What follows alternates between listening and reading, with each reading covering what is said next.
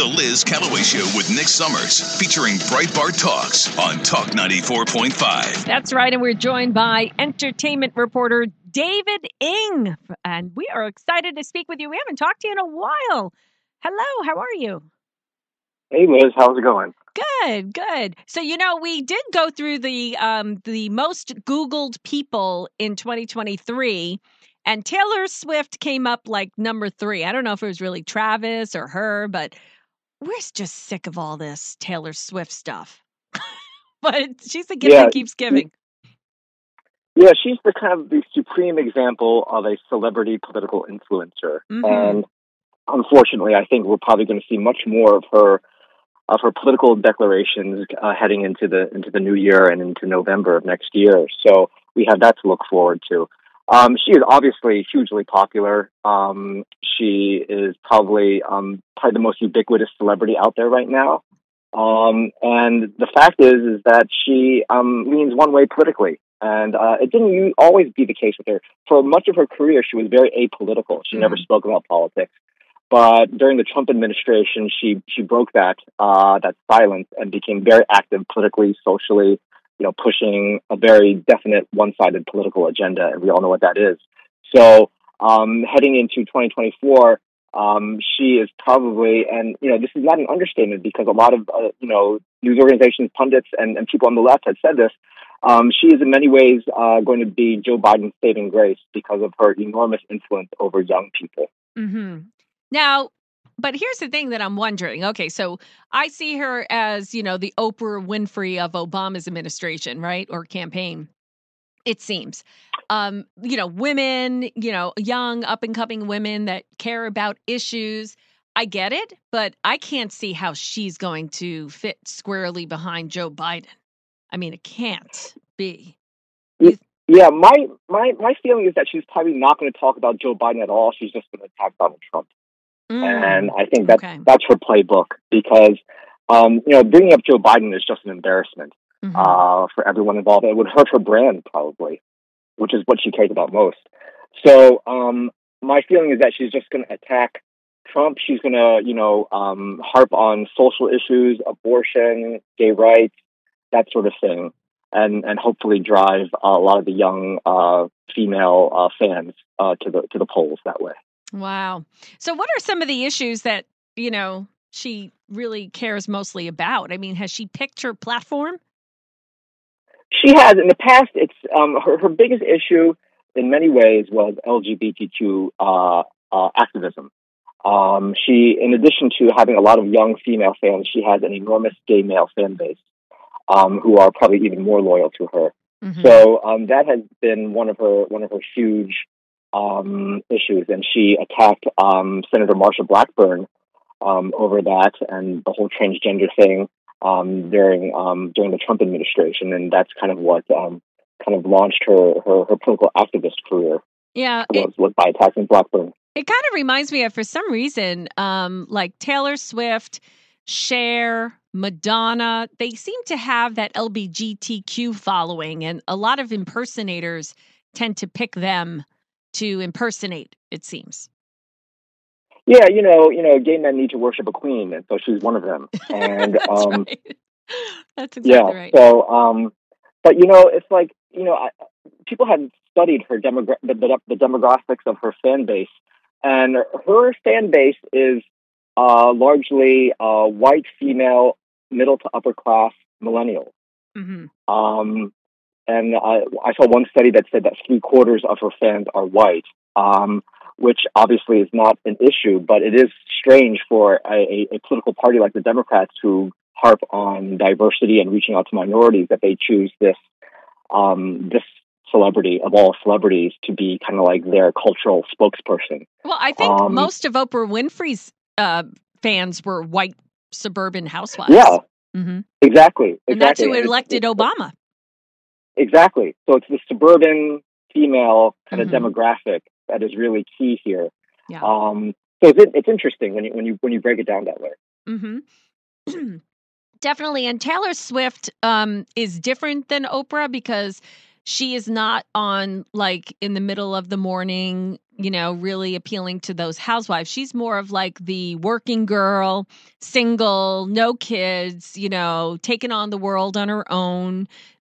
You know, she's like the new female millennial because I mean, I have a kid who's 28 and uh you know, they they they're far from even thinking about getting married or having kids. It's like they're not having kids and she's kind of like that person, you know, all these superficial relationships, you know, they really aren't nailing down a, a, a life path. They're renting, they're not owning anything, they're leasing yeah. everything. That's what yeah, it, that's who she's appealing to. Yeah, and if you listen to her songs, the lyrics they, they really do echo that kind of um, lifestyle. Mm-hmm. Um, it's kind of like you know, not not really you know being being not exactly pessimistic, but being skeptical of relationships, and you know, kind of like embracing that singlehood, uh, girl boss power. Um, of course, now she has a boyfriend, you know, so so we're told repeatedly. Um, so who knows where that's going to lead? I don't know if I even believe half of it. I mean, every day I read something that they're breaking up. This is it. This is the end. You know. Yeah, there's a lot of uh, skepticism about Taylor Swift, about that specifically, but about her in general, that she's not very, you know, her the, the Taylor Swift phenomena is not organic, or certainly doesn't feel organic. Mm-hmm. It feels very engineered. Um, you know, her management is very opaque. We don't know much about who represents her in Hollywood uh-huh. or in Nashville. Um, you know, it's like she has her own management company, but the, the, the management structure is very, um, we, we don't know much about it. So it's all very mysterious. Mm-hmm. Um, and so the whole thing breeds a lot of skepticism and, you know, belief that, you know, she is a psyop. She is kind of, you know, the Democrats' hopefully, you know, ticket to, to victory in 2024. Yeah. Um, and because of in, in, part, in large part, because of the low level of enthusiasm among young voters for Biden, mm-hmm. and she, she might, you know, help you know galvanize that that base. I wonder if she's a fan. Have you gotten any indication that she's a fan of any particular politician out there, like a Kamala Harris or Michelle Obama or Gavin Newsom or a Whitmer? Is she? Eh, has there been any track record on that at all that you noticed?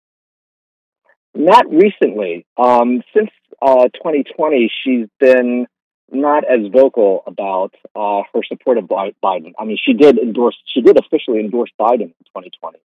Um, so there's that, and she endorsed uh, challengers to Marsha Blackburn. You, not forget Tennessee yeah. is her home state. Mm-hmm. So she does seem to kind of, um, I don't know, identify herself with uh, obviously left leaning um, Democrats, but you know, her whole image is so stagecrafted.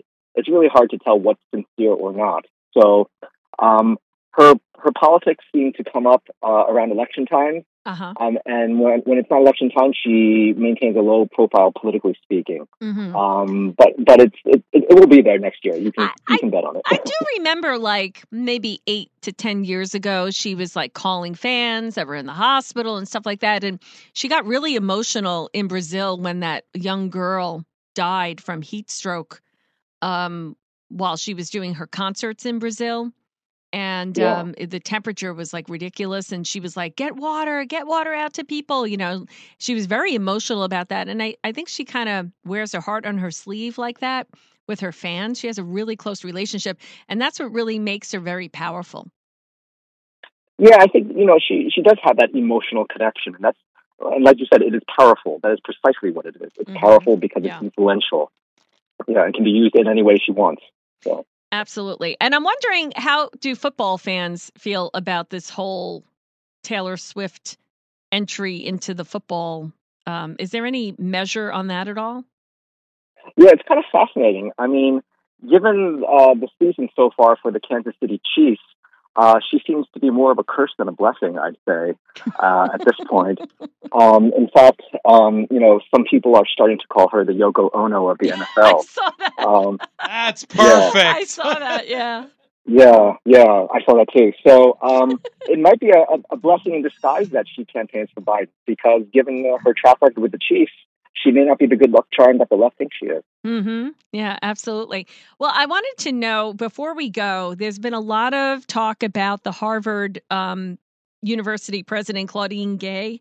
Is she going to resign, you think? Because a lot of people are just had it with all this plagiarism accusations that are coming up. You know, of course, they all came out after she was being very anti Semitic in her um, testimony. Uh, you know, last, I think a couple of weeks ago. Do you think she's going to survive this?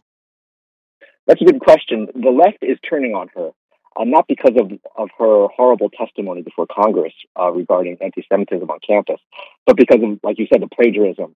Um, the instances of plagiarism have become too numerous, uh, too serious to ignore. Mm-hmm. So you had even publications like the New York Times, the Boston Globe, Massachusetts, even the far left Atlantic calling for her to resign. So the momentum is there. Um, the the question is whether the Harvard board will um, will, will will will agree with that, and the Harvard board is, you know, has the ultimate say.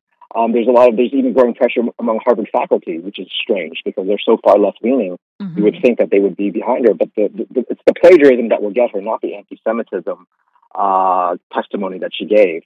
It will be the plagiarism that takes her down if she goes down. Um, the question is, um, you know, you know, there have been rumors that the Obamas are intervening and that they are trying to get her to stay. I don't know if that's true or not, but if that is the case, then she could stay. Um, you know, it would be bad for everyone if she stayed. I mm-hmm. think. Yeah. Um, but yeah, so um, it, it, it's it's a, it's a kind of cliffhanger situation here. It doesn't look good, I would say, given the amount of media pressure that has um, only increased in the past week or so. Yeah. Uh, David, I have to ask you before we go because this kind of came out just before the Christmas holiday and it kind of got lost. I'm glad it did, but I, am just wondering if you heard any updates regarding John Schneider of the Dukes of Hazzard saying that um, tweet, I think it was a tweet that uh, he said, I believe you are guilty of treason and should be publicly hung. Your son, too. People were saying that he was going to be investigated or should be by the Secret Service for a threat. Did you hear anything come out of that? at all? Uh, he has said publicly when, when you know when, when he posted that tweet and then took it down, and and there was a big media you know reaction to it. Mm-hmm. Um, he came out publicly and said, "I have never called for violence against the president." Yeah. Um, which I guess is technically true because what he said was, you know, he should be executed. So I guess that's I don't know if you consider that violence or not. That's that that that's splitting hairs. Um, but these types of things have happened uh, before, especially during the Trump administration, when a lot of celebrities, um, you know, called for violence and even the killing of, of Donald Trump. Kathy Griffin, of course. Um, and the Secret Service does, in those cases, the Secret Service did investigate them, but it was usually just like they they showed up at their door, they talked to them, and that was it. Mm-hmm. There usually wasn't. In those instances, there was no, um, you know, they didn't go to jail or anything like that. Yeah. So um, in the case of Schneider, that I would imagine that's probably what would happen. You know, they mm-hmm. they would show up at his door. Um, they would say, you know, they would probably determine he poses no real threat to the president, and that, that, that would be the end of it. Okay. Um, so that's my that's my guess of what is happening at the moment. Yeah. All right. Anything else uh, on your radar today or moving forward?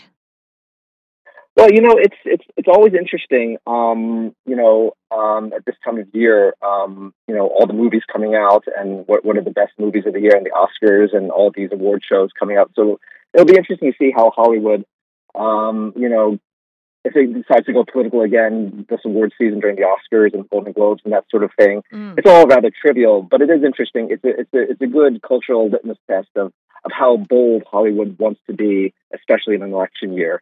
So we'll be keeping our eye on that and, okay. and seeing just how how egregious they are this year so that you don't have to watch it. That's good.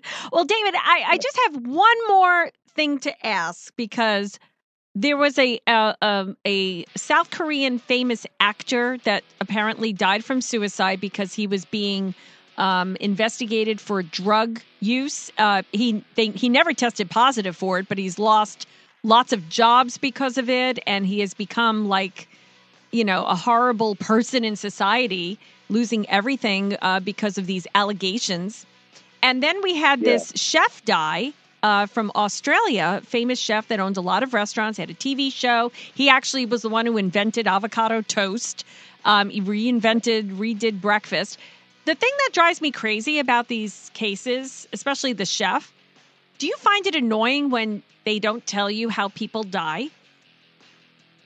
It is. It is. Um, a lot of that has to do with um, a lot of media organizations fear, you know, defamation or libel lawsuits, and, and rightly so. Hmm. But you know, you can read between the lines. In the case of the Korean actor, you know, Korean celebrity culture is very, very harsh. It's worse than it is in the United States. Mhm. Um, the, the kind of scrutiny and ridicule Yeah. that they get on social media is intense.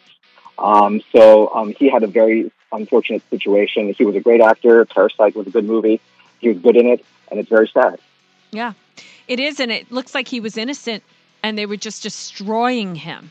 Um, I Yeah. actually find that because I follow Bollywood, I actually find that they do that in India. It's horrible what they do to the female actresses in those movies and musicals. It is unbelievable, and I think it's the same. It's just so Yeah, it- horrible. Yeah, Asian celebrity Asian celebrity culture is brutal by any measure, Mm. um, and and the celebrities who have to endure it um, really put up with a lot.